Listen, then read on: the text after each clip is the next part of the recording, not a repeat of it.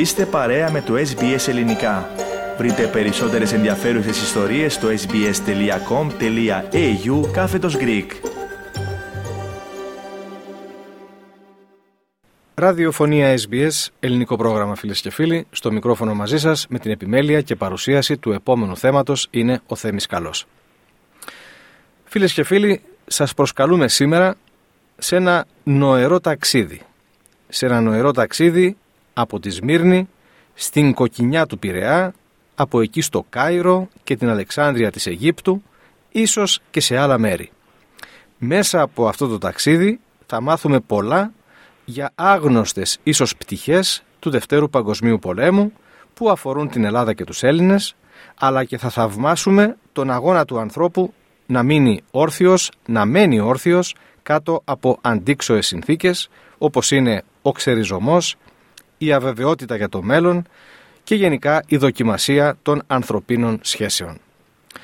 Το ταξίδι στο οποίο αναφερόμαστε έχει τίτλο «Σε χρόνο αόριστο». Πρόκειται ουσιαστικά για βιβλίο, συγγραφέας του οποίου είναι ένας δικός μας άνθρωπος. Δικός μας με την έννοια του Έλληνα της Διασποράς. Εδώ και χρόνια έχει εγκατασταθεί μόνιμα στην Ελλάδα, ωστόσο παραμένει τέκνο του εξωελλαδικού ελληνισμού, καθότι είναι γέννημα θρέμα της ελληνικής παροικίας της Αιγύπτου. Ονομάζεται Δημήτρης Βαζελάκης. Και έχουμε τη χαρά να τον έχουμε σήμερα στην άλλη άκρη της τηλεφωνικής μας γραμμής για να μιλήσουμε πρωτίστως για το τελευταίο του λογοτεχνικό πόνημα που έχει αυτόν τον τίτλο «Σε χρόνο αόριστο». Κύριε Βαζελάκη, γεια σας και ευχαριστούμε πολύ που ανταποκριθήκατε στην πρόσκλησή μας για αυτή τη συζήτηση. Καλημέρα σας, καλησπέρα σας μάλλον. Αρχικά εγώ θέλω να ευχαριστήσω γιατί μου δίνετε την τιμή και τη δυνατότητα να είμαι μαζί σας. Εύχομαι μέσα από τη κουβέντα μας να βάλω και εγώ ένα λιθαράκι στη μεγάλη προσπάθεια που κάνετε και εσείς προσωπικά αλλά και όλοι όσοι εργάζονται στο σταθμό για να υπάρχει μια ελληνική συχνότητα και να συνδέει τους ομογενείς με την Ελλάδα. Ξέρω τι σημαίνει πόθος, έχω ζήσει μακριά από την πατρίδα τη μισή μου ζωή, ξέρω ότι αυτό το συναίσθημα δεν περιγράφεται. Είπαμε θα μιλήσουμε κυρίως για το βιβλίο σας. Πείτε μας εσείς λοιπόν αρχικά τι πραγματεύεται το βιβλίο. Το βιβλίο προσπαθεί μέσα από μια ιστορία αγάπης, προσπαθεί να παντρέψει την Σμύρνη, το τέλος του Παγκόσμιου Πολέμου του Πρώτου, γιατί έχει τελειώσει πλέον ο Πρώτος Παγκόσμιος Πόλεμος και μετά έρχεται η καταστροφή της Σμύρνης, με το Δεύτερο Παγκόσμιο Πόλεμο και ειδικά τις μάχες στη Βόρεια Αφρική. Να γνωρίσει ο αναγνώστης και να το μεταφέρει στη Σμύρνη, την Ελλάδα, την Αλεξάνδρεια, το Κάιρο, να τον κάνει να περπατήσει και να ζήσει και αυτή την εποχή και αυτά τα μέρη. Σε διάφορα σημεία του βιβλίου κάνουν flashback επίτηδες γιατί θέλω να κρατήσω το ενδιαφέρον του αναγνώστη και να πάρει τις απαντήσεις αργότερα. Επίτηδες λοιπόν σε κάποιες σκηνές αφήνω ερωτηματικά. Η όλη ιστορία στρέφεται γύρω από τη Μαρία, το κεντρικό πρόσωπο, που η ιστορία της κατηλήγεται από τη γέννησή της και καλύπτει όλες τις φάσεις της ζωής της. Την εφηβεία, τους έρωτες της εφηβείας, την ενηλικίωσή της, τον ξεριζωμό της, το γάμο της, τη μετανάστευσή της στην Αίγυπτο, τις δυσκολίες να αισθανθούν στα πόδια τους, μέχρι στις μάχες του Αλαμέιν που η μοίρα θα φέρει στην επιφάνεια κάτι που η Μαρία προσπαθεί να κρύψει και προσπαθεί να πάρει μαζί της. Και έτσι θα αρχίσει τότε ένας πόλεμος μεταξύ του θέλω και του πρέπει. Μία μάχη που θα κρατήσει τον αναγνώστη σε αγωνία, θα κρατήσει την ίδια τη Μαρία σε αγωνία και πραγματικά θεωρώ ότι είναι συμβάντα τα οποία συνέβηκαν εκείνη την εποχή. Μέσα σε αυτό το βιβλίο θα βάλω διάφορα πράγματα τα οποία θα ήθελα να παραμείνουν με τον αναγνώστη στο τέλος. Έχει όμως μέσα χιούμορ. Έχει μέσα αυτό που λένε στον κινηματογράφο plot twist, όχι μόνο flashback. Και έχει μέσα και ένα μπακλαβά, το οποίο θα γλυκάνει πολλές στιγμές και ο μπακλαβάς αυτός θα είναι, να το πω έτσι, πίσω από κάθε γάμο. Πίσω από κάθε σχέση θα γλυκαίνει αυτές τις όμορφες στιγμές.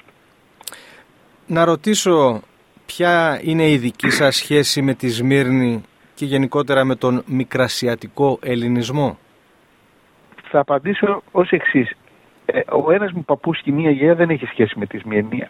Ήρθα μετανάστες στην Αίγυπτο. Ο δεύτερος όμως, ο αυτού που έχω το επώνυμο, ο Βαζελάκης, έφυγε από τη Σμύρνη και έκανε τη διαδρομή, ας το πούμε, που κάνει η Μαρία, η οικογένεια της Μαρίας. Ήρθαν για λίγο στην Ελλάδα και μετά πήγαν στην Αίγυπτο.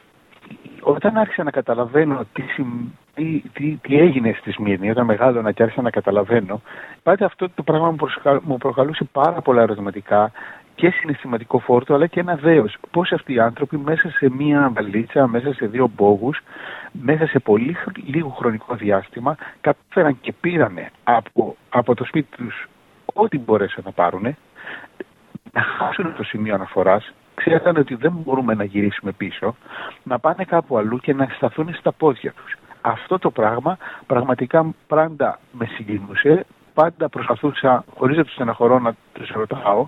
Γι' αυτό και όταν ξεκίνησα να γράφω, το αφιέρωσα αυτό το βιβλίο και αποφάσισα να γράψω για τη Σμύρνη για εκείνους σπούδες μου. Και μάλιστα κάνω την αφιέρωση στην πρώτη σελίδα του βιβλίου, ότι λέω είναι αφιερωμένο σε αυτούς τους παππούδες και γιαγιάδες που φύγανε, μου αφήσανε θύμησες και κάποιες φωτογραφίες οι οποίες φρόντισε η εποχή τους να είναι ασπρόμαυρες.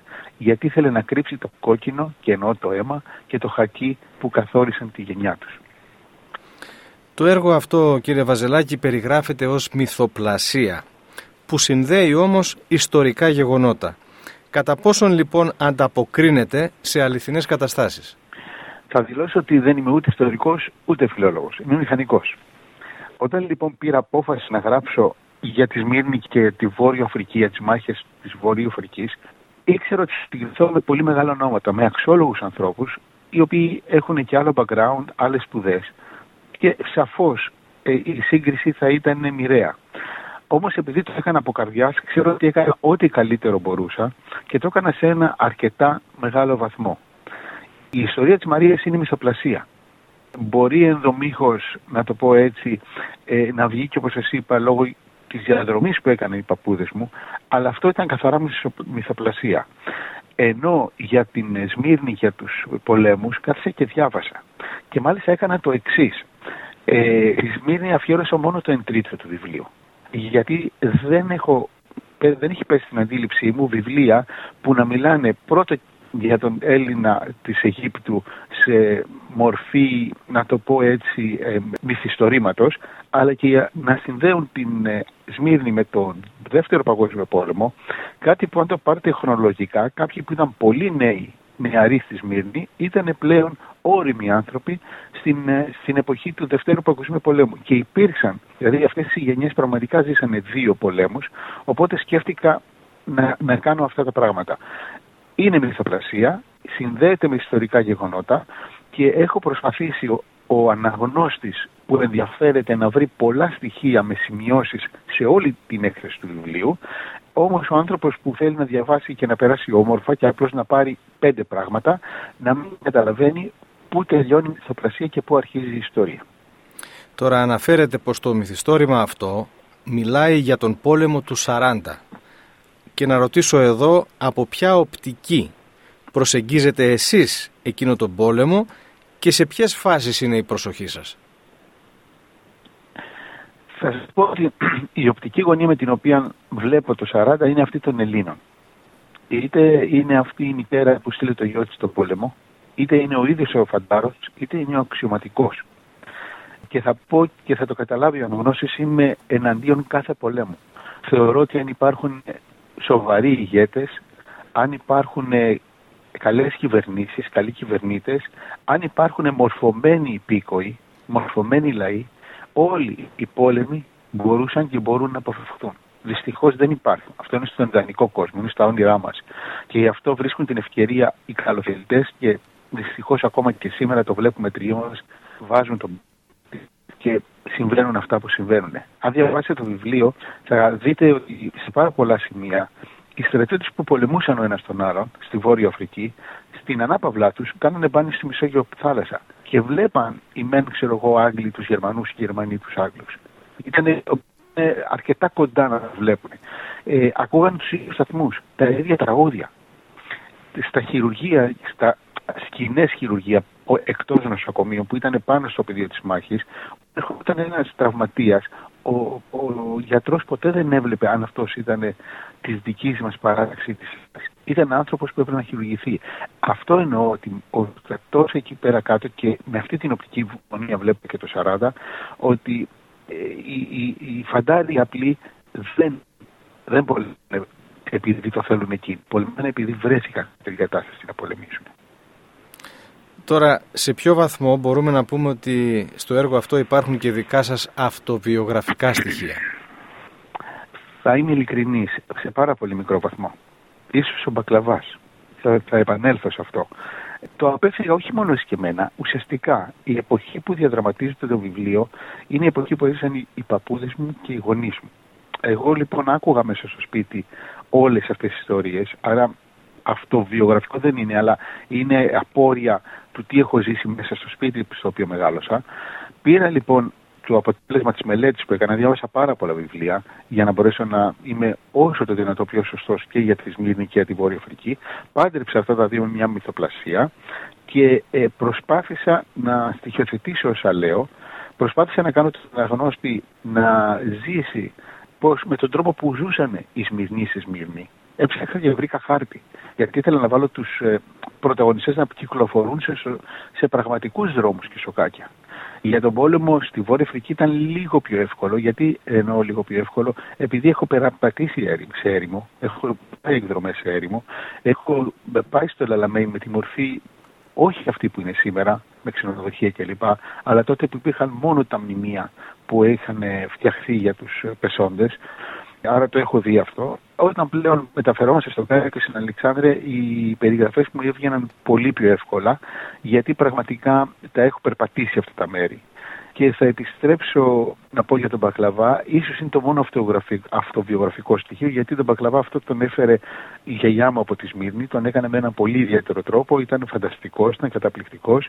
Τον πήρε η μητέρα μου, τον μετέτρεψε σε μια δική της έκδοση, να το πω έτσι, αλλά πάντα είχε μπακλαβά στο σπίτι, και επειδή ήξερε η γυναίκα μου ότι μ' αρέσει ο μπακλαβάς, έχει μάθει και έχει κάνει και εκείνη ένα φοβερό μπακλαβά. Μάλιστα.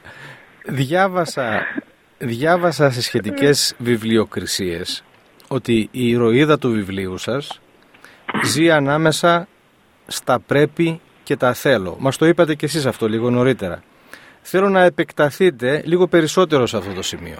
Είναι αλήθεια και είναι ένα μέρος της μυθοπλασίας. Η ηρωίδα κρύβει ένα μυστικό φεύγοντας από τη Σμύρνη. Και το κρύβει γιατί έρχονται οι περιστάσεις έτσι, όχι το θέλει. Όμως αυτό είναι τα θέλω της. Θα ήθελε να μην το είχε κρύψει. Σε κάποιες λοιπόν τυχαίες στιγμές της ιστορίας, γι' αυτό και το βιβλίο λέγεται «Σε χρόνο αόριστο», αυτό το μυστικό πάει να βγει και η Μαρία το κρύβει πολύ καλά. Μέχρι που έρχεται ο πόλεμος στο Αλαμέιν και εκεί πέρα γίνεται αυτό το plot twist που λένε στο κινηματογράφο, και πραγματικά δεν ξέρει πώς θα το κρύψει. Εκεί πέρα όμως παλεύει με το πρέπει, διότι έχει φτάσει σε ένα σημείο, έχει ενηλικιωθεί, έχει οριμάσει και καταλαβαίνει ότι εάν κάνει αυτό που θέλει και δεν κάνει αυτό που πρέπει, όχι μόνο μπορεί να δημιουργήσει πρόβλημα στη δικιά της ζωή, θα δημιουργήσει πρόβλημα στους ακουμένους της, στην ισογειό της, στον άντρα της, στην οικογένειά της, στους ανθρώπους που τη στήριξαν, προσπαθούσαν να δουν τι θα κάνουν φεύγοντας από τη Σμύρνη. Και κάτι άλλο. Όταν έγραψα για τη Σμύρνη, έβαλα μια πρωταγωνίστρια, μια γυναίκα, το οποίο ήταν πάρα πολύ δύσκολο. Όταν το συνειδητοποίησα, ήταν πολύ δύσκολο, γιατί έπρεπε σε όλη τη διάρκεια του βιβλίου να προσπαθώ να σκέφτομαι ως γυναίκα και όχι ως άνδρας συγγραφέας. Να φανταστώ πώς θα σκεφτόταν όταν ήταν κοπέλα η Μαρία, πώς θα σκεφτόταν όταν ήταν έφηβη, γυναίκα κλπ. Κάποιες φίλες αναγνώστριες μου είπαν ότι σε ένα πολύ μεγάλο βαθμό το έχω πετύχει αρκετά καλά. Αναμένω τις επόμενες και νεότερες κριτικές γυναικών, αν πραγματικά το πέτυχα. Ένα άλλο βασικό ερώτημα που τίθεται είναι ποιοι παίζουν μεγαλύτερο ρόλο στη ζωή μας. Εκείνοι που μας έφεραν στον κόσμο, ή εν τέλει οι άνθρωποι που αποτελούν το περιβάλλον ανατροφής, συμπαράστασης και αγάπης, που καμιά φορά μπορεί να μην είναι οι φυσικοί γονείς, ας το πούμε έτσι. Εσείς έχετε καταλήξει στην απάντησή σας? Πολύ ωραία ερώτηση και πολύ δύσκολη στην απάντησή της. Νομίζω στο μυαλό μου είναι κάπως πιο ξεκάθαρα. Με ποια έννοια? Ότι σαφώς θα συμφωνήσετε, το περιβάλλον παίζει καθοριστικό ρόλο στο χαρακτήρα και στην ανατροφή μας. Το σπίτι, το σχολείο, οι φίλοι, αυτοί καθορίζουν τις αρχές πάνω στις οποίες εμείς θα πατήσουμε. Ειδικά οι άνθρωποι που μας έχουν μεγαλώσει, μας έχουν ανθρέψει σωστά, με σωστές αρχές και μας δώσουν εφόδια τη ζωή μας, παραμένουν πάντα στην καρδιά μας και έχουν ίσως πάντα προτεραιότητα. Εάν ξαφνικά εμφανιστούν από το πουθενά κάποιοι άνθρωποι ή κάποια μέρα που είναι οι βιολογικοί μας γονείς, οι φυσικοί γονείς, αν εμείς έχουμε αυτή τη σωστή παιδεία που προσπάθησα να εξηγήσω, τότε και θα κρατήσουμε ισορροπίες και θα μοιράσουμε την αγάπη μας και δίκαια και σωστά. Τώρα γενικότερα. Βεβαίως, βεβαίως, αλίμονο. Γενικότερα μιλώντας, τι αποκομίζει ο αναγνώστης διαβάζοντας το βιβλίο ή τι θα θέλατε εσείς να αποκομίσει? Κάθε άνθρωπος διαβάζει το βιβλίο διαφορετικά και μάλιστα εγώ πάντα λέω ότι ο αναγνώστης και ο συγγραφέας δένονται ο ένας με τον άλλον χωρίς ο ένας να ξέρει τον άλλον. Κάθε ένας λοιπόν θα διαβάσει διαφορετικά και θα κρατήσει ό,τι ενδιαφέρει. Εγώ προσπάθησα να βάλω, όπως σας είπα, πολλά στοιχεία. Την καθημερινότητα των μηνιών, την Ευαγγελική Σχολή, τους πλανώδεις πολιτές, τα φαρμακεία, πώς περνούσαν τις απόκριες. Ένα πολύ απλό πράγμα. Πώς είχαν φως, ηλεκτρισμός στα σπίτια τους. Η γιαγιά μου, όχι αυτή που ήρθε από τη Σμύρνη, η γιαγιά μου που ήρθε από τη Μυτιλήνη, τον Παρθενίτο, όταν έφτασε στην Αίγυπτο και μου το έλεγε η ίδια, μου λέει ένα πράγμα που πραγματικά με άφησε έκπληκτη, είναι ότι υπήρχε ηλεκτρισμό στο σπίτι. Στο χωριό της δεν είχαν ηλεκτρισμό εκείνη την εποχή. Στη Σμύρνη λοιπόν, ξέρω ότι διάβασα μέσα στα βιβλία και είχαν ηλεκτρισμό. Και πώς είχαν? Είχαν έξω στην αυλή ένα, να το πω, κουμπαρά που βάζαν κέρματα, ειδικά κέρματα. Και αυτό άνοιγε την γραμμή, να το πω έτσι, και είχε ρεύμα μέσα το σπίτι. Μέσα, όταν τελείωνε ο χρόνος, παφ, έκλεινε το ρεύμα. Αυτό το πράγμα καθίσα και το διάβασα και το βάζω μέσα με έναν αστείο τρόπο στο βιβλίο. Τέτοια πράγματα λοιπόν έχω πολλά, όπως ένα άλλο που είναι ενδιαφέρον και δεν το ήξερα, το έμαθα μέσα από τη μελέτη.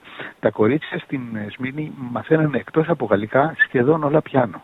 Την άνοιξη λοιπόν που ήταν ανοιχτά τα παράθυρα, τα απογεύματα είτε διάβαζαν είτε έπαιζαν μουσική. Όπου και να περπατούσες στην ελληνική περιοχές, έβλεπες, άκουγες μουσική. Άμα πάμε στο δεύτερο μέρος του Βόρεια Αφρικής πολέμους, προσπάθησα να εξηγήσω διάφορα πράγματα. Ξέρετε, το τάγκ όταν περπατάει και κάνει παρελάσεις στο κέντρο της Αθήνας είναι τεράστιο. Μας προκαλεί ένα δέος. Το τάγκ, άμα το δεις μες στην απέραντη έρημο, είναι ένας καθαρός στόχος. Αυτά τα πράγματα προσπαθώ να τα περάσω στον αναγνώστη και ο καθένας θα πάρει ό,τι θέλει. Όπως γιατί οι Άγγλοι τράβηξαν με πολύ έξυπνο τρόπο τους Γερμανούς στο Αλαμέιν. Τι μοναδικό έχει το Αλαμέιν? Αυτό το αφήσω να το διαβάσετε στο βιβλίο. Άλλα πράγματα. Το ότι και η Μεν και η Δε, όπως είπα, ακούγανε το ίδιο σταθμό. Υπήρχε ένα τραγούδι της Λίλη Μαρλέν που έκλεινε το πρόγραμμα κάθε βράδυ. Ήταν αγαπημένο τραγούδι όλων των στρατητών. Και ήταν τραγούδι του Πρώτου Παγκοσμίου Πολέμου, όχι του Δευτέρου. Άμα πάμε πλέον στο Κάιρο και στην Αλεξάνδρεια, εκεί είχα πάρα πολλά πράγματα, εκκλησίες. Εγώ θα κρατήσω έτσι για τη συνέντευξη σήμερα τη φυλισμένη Σάντα Λουτσία στην Αλεξάνδρεια, όπου υπήρχαν μπουζούκια και έπαιζαν κάθε βράδυ. Το Γκρόπι, που ήταν ένα από τα πρώτα μαγαζιά που είχε σοκολάτες στο Κάιρο και έβαλε τις γυναίκες να δουλεύουν. Και άλλα πολλά. Θεωρώ θα κρατήσουν διάφορα και πολλά. Τώρα αρκετοί που μας ακούνε θα πούνε, μας βάζει σε πειρασμό ο συγγραφέας. Πού μπορούμε να προμηθευτούμε το βιβλίο του και πώς? Το ελληνικό βιβλίο από ξέρω τη φίλη στην Αυστραλία το βρήκαν από την πολιτεία. Εκδότης είναι ο Λιβάνης, οπότε θεωρώ ότι μπορεί να το βρουν είτε από το Λιβάνι, αλλά ξέρω ότι το βρήκαν από την πολιτεία όσοι το αγόρασαν φίλοι μου στην Αυστραλία. Το δε αγγλικό, γιατί υπάρχει και η αγγλική έκδοση του βιβλίου, υπάρχει στο Amazon. Αρκεί να βάλουν Δημήτρης Βαζελάκης. Βαζελάκης, ναι. Αφού ευχηθώ καλοτάξιδο να είναι το βιβλίο σας, θα ήθελα να μιλήσουμε λίγο εκτενέστερα για εσάς. Πού και πότε γεννηθήκατε, πού και τι σπουδάσατε κτλ. Εγώ γεννήθηκα στο Κάιρο στην Αίγυπτο από Έλληνες γονείς το 1965. Μεγάλωσα εκεί πέρα, δημοτικό πήγα στην Αχιλλοπούλιο σχολή, γυμνάσιο και λύκειο στην Αμπέτειο. Σπούδασα στο Πανεπιστήμιο του Καΐρου. Όπως σας είπα, είμαι μηχανικός. Η ειδικότητα είναι, θα την πω αγγλικά, γιατί εκεί πέρα γινόντουσαν αγγλικά τα πάντα, Electronics and Communication Engineer, και ασχολήθηκα με την πληροφορική. Παράλληλα όμως ασχολιόμουν από πολύ μικρός με τη μουσική. Παίζω και πιάνο, παίζω και μπουζούκι. Τα φοιτητικά χρόνια είχαμε φτιάξει με κάτι φίλους μια ομάδα The Greeks και παίζαμε είτε σε ελληνικούς συλλόγους είτε σε ξενοδοχεία. Αργότερα, για καθαρά βιοπορισικούς λόγους, αποφάσισε να επιστρέψω στην Ελλάδα. Πείτε το ότι αυτό ήταν ο πόθος ή την πατρίδα. Οτιδήποτε άλλο δεν νομίζω. Μάλλον ήταν ο πόθος, αλλά ήταν και βιοπεριστικός. Πραγματικά δεν νομίζω ότι μπορούσα να συνεχίσω στην Αίγυπτο. Εκεί πέρα παντρεύτηκα, εργάζομαι και συνεχίζω τον αγώνα που όλοι μας κάνουμε για την καθημερινή μας επιβίωση. Μου απαντήσατε σε ορισμένα ερωτήματα που είχα να σας υποβάλω, όπως γιατί μετά τις πανεπιστημιακές σας σπουδές προτιμήσατε να εγκατασταθείτε μόνιμα στην Ελλάδα. Μας το απαντήσατε, μας είπατε επίσης τι κάνετε για βιοπορισμό. Θέλω να σας ρωτήσω κάτι άλλο. Πολλοί Έλληνες από την Αίγυπτο έφυγαν στις δεκαετίες του 50 και του 60. Πάρα πολλοί μάλιστα εγκαταστάθηκαν εδώ στην Αυστραλία. Η δική σας οικογένεια, όπως και άλλες, αντιλαμβάνομαι, έμεινε στο Κάιρο, έμεινε στην Αίγυπτο. Να ρωτήσω το γιατί.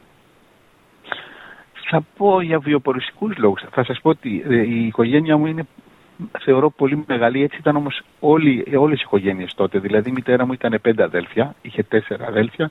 Ο πατέρας μου ήταν 6 αδέλφια, άρα είχε 5 αδέλφια, άρα είχα ενδυνάμει 9 θείους. Μάλιστα ο ένας ήταν στην Αυστραλία για πολλά χρόνια, έχει γυρίσει τώρα πρόσφατα και κάποια βράδια πίνουμε τα κρασάκια μας μαζί. 2 μετανάστευσαν στην Αμερική. Ο ένας από αυτούς μάλιστα είχε πάει στον πόλεμο και με ένα πολύ περίεργο τρόπο. Μιλάω τώρα για την οικογένειά μου, αλλά, συγγνώμη που πλατιάζω, αλλά είχε ενδιαφέρον να το μάθουν. Τότε δεν υπήρχαν satellites για να φωτογραφίζουν τους εχθρούς. Και ο θείος μου αυτός, ο Γιώργος το όνομά του, φωτογράφησε. Τον βάζαν λοιπόν πίσω στην πίσω πλευρά του αεροπλάνου να φωτογραφίζει τα στρατόπεδα των εχθρών. Αυτή ήταν η δουλειά τους σαν φαντάρος στο Δεύτερο Παγκόσμιο Πόλεμο. Τέλος πάντων, ξαναγυρίζω. Από τους 9 θείους μου, σχεδόν οι 8, να το πω έτσι, έφυγαν δεξιά και αριστερά. Ελλάδα, Αυστραλία, Αμερική. Ο ένας θείος μου και ο πατέρας μου μείνανε στην Αίγυπτο γιατί κληρονόμησαν, πήραν από τους γονείς τους.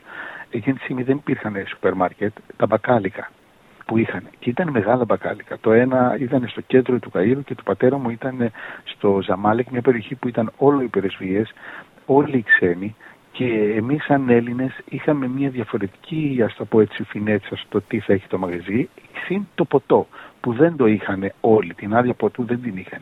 Οπότε αυτές ήταν καλωστημένες επιχειρήσεις, οι οποίες άντεξαν μέχρι το 80 που εμφανίστηκε το σούπερ μάρκετ στην Αίγυπτο. Οπότε την εποχή του 50 και 60 δεν θεωρώ τέθηκε θέμα να φύγουν. Εσείς σήμερα δηλώνετε Έλληνας της Ελλάδος, Έλληνας του έξω ή οικουμενικού ελληνισμού, Αιγυπτιώτης Έλληνας, κάτι άλλο ίσως. Βασικά αυτό που ρωτώ είναι πώς αυτοπροσδιορίζεστε. Θα σας πω καταρχήν ότι είμαι πολύ περήφανος που είμαι Έλληνας του εξωτερικού. Θεωρώ λοιπόν ότι ακόμη είμαι Έλληνας του εξωτερικού. Το να είσαι Έλληνας από μόνο του είναι πολύ σημαντικό. Άμα είσαι και του εξωτερικού, θα συμφωνήσετε μαζί μου, είναι ό,τι καλύτερο, ο καλύτερος συνδυασμός. Λυπάμαι που τα παιδιά μου μέχρι στιγμής δεν είχαν αυτή την τύχη. Δεν ξέρω, ελπίζω ότι αν είναι για καλό τους το εύχομαι. Γιατί το λέω αυτό? Εμείς οι Έλληνες διασποράς αγαπάμε πάρα πολύ την Ελλάδα. Ξεκινάμε από αυτόν τον πόθο που έχω πει πολλές φορές στην κουβέντα μας. Όμως τι κάνουμε? Μέσα σε αυτή τον πόθο και την αγάπη παίρνουμε όλα, τιμάμε όλα όσα μας έμαθε η ελληνικότητα, το σπίτι μας, τα ήθη και τα έθιμά μας, και έχουμε ένα τρομερό τρόπο να κλέβουμε, με την καλή έννοια, να παίρνουμε από τον τόπο στον οποίο ζούμε τα καλύτερα που έχει ο τόπος. Και παντρεύουμε αυτά τα δύο. Δεν υπάρχει καλύτερο συνδυασμός. Οπότε, ναι, είμαι περήφανος και το λέω. Έλληνας στο εξωτερικό ήμουνα και στην ψυχή και στην καρδιά παραμένω Έλληνας στο εξωτερικό. Και κάτι τελευταίο, το μυθιστόρημά σας «Σε χρόνο αόριστο» είναι το δεύτερο βιβλίο σας που έχει εκδοθεί, αν δεν κάνω λάθος. Είχε προηγηθεί αυτό με τίτλο «Μισές Αγάπες», πάλι από τις εκδόσεις Λιβάνη. Επομένως μπορούμε να πούμε ότι η συγγραφή, η λογοτεχνία είναι κάτι που σας ενδιαφέρει να συνεχίσετε να ασχολείστε. Κι αν ναι, ποιο είναι το επόμενο πόνημα, τι μας ετοιμάζετε? Όντως ετοιμάζω ένα τρίτο βιβλίο, να το πω έτσι, το οποίο έχει, ας το πούμε, μείνει λίγο πίσω γιατί ενδιαφερόμουν να βγάλω αυτό το βιβλίο στα αγγλικά πρώτα και θα βγει ανάλογα με το τι χρόνο θα μου επιτρέψει η κύρια δουλειά, η οποία είναι στο χώρο της πληροφορικής και πραγματικά την αγαπάω αυτή τη δουλειά, γιατί έτυχε να είμαι μέσα στην επανάσταση της πληροφορικής, συγγνώμη για την παρένθεση, και είδα όλη αυτή την επανάσταση που έγινε μέσω και όχι απλώς, ήμουνα σε πολύ μεγάλη κρίση. Έχω περάσει 12 πλάς χρόνια στην IBM και αυτή τη στιγμή δουλεύω στην Oracle του Larry Ellison, μια εταιρεία καταπληκτική θα έλεγα. Πού δουλεύετε αυτή την περίοδο, γιατί πάλι κόπηκε η γραμμή? Στην Oracle. Μάλιστα. Έχω μια στην Oracle του Larry Ellison, την έχει ο Larry Ellison, είναι η μεγαλύτερη θα έλεγα εταιρεία πληροφορικής, κοντά στην Big Blue που λένε, την IBM και άλλες εταιρείες, αλλά να το πω έτσι, είμαι στις top 5 εταιρείες ας πούμε δουλεύω, οπότε έχω δει εκ των έσω όλο αυτό που γίνεται και δεν μου αφήνεται χρόνος, δηλαδή το κάνω όταν έχω ελεύθερο χρόνο. Όμως θα ήθελα, αν μου επιτρέψετε ένα δευτερόλεπτο ακόμα, θέλω να ευχαριστήσω την κυρία Λιβάνη, η οποία αγκάλιασε το πρώτο μου βιβλίο, τις Μισές Αγάπες, μου έδωσε όθηση να γράψω το δεύτερο, το Σε χρόνο αόριστο. Με κυνηγάει να της παραδώσω το τρίτο και στηρίζει όλες τις προσπαθίες μου, ακόμα και το ότι πήρα το αγγλικό βιβλίο και το έβγαλα στο Amazon, με υπεράσπισε εκεί πέρα δίπλα μου και θα ήθελα να την ευχαριστήσω αφού μου δίνει την ευκαιρία. Εμείς χαρήκαμε πάρα πολύ για αυτή τη συνομιλία που είχαμε, κύριε Βαζελάκη. Όταν με το καλό βγουν και άλλα έργα σας, εδώ θα είμαστε να ξανακουβεντιάσουμε. Σας ευχαριστούμε πάρα πολύ και ευχόμαστε κάθε καλό. Εγώ ευχαριστώ και ήταν τιμή μου που ήμουν μαζί σας. Κάντε like, μοιραστείτε, σχολιάστε, ακολουθήστε μας στο Facebook, στο SBS Greek.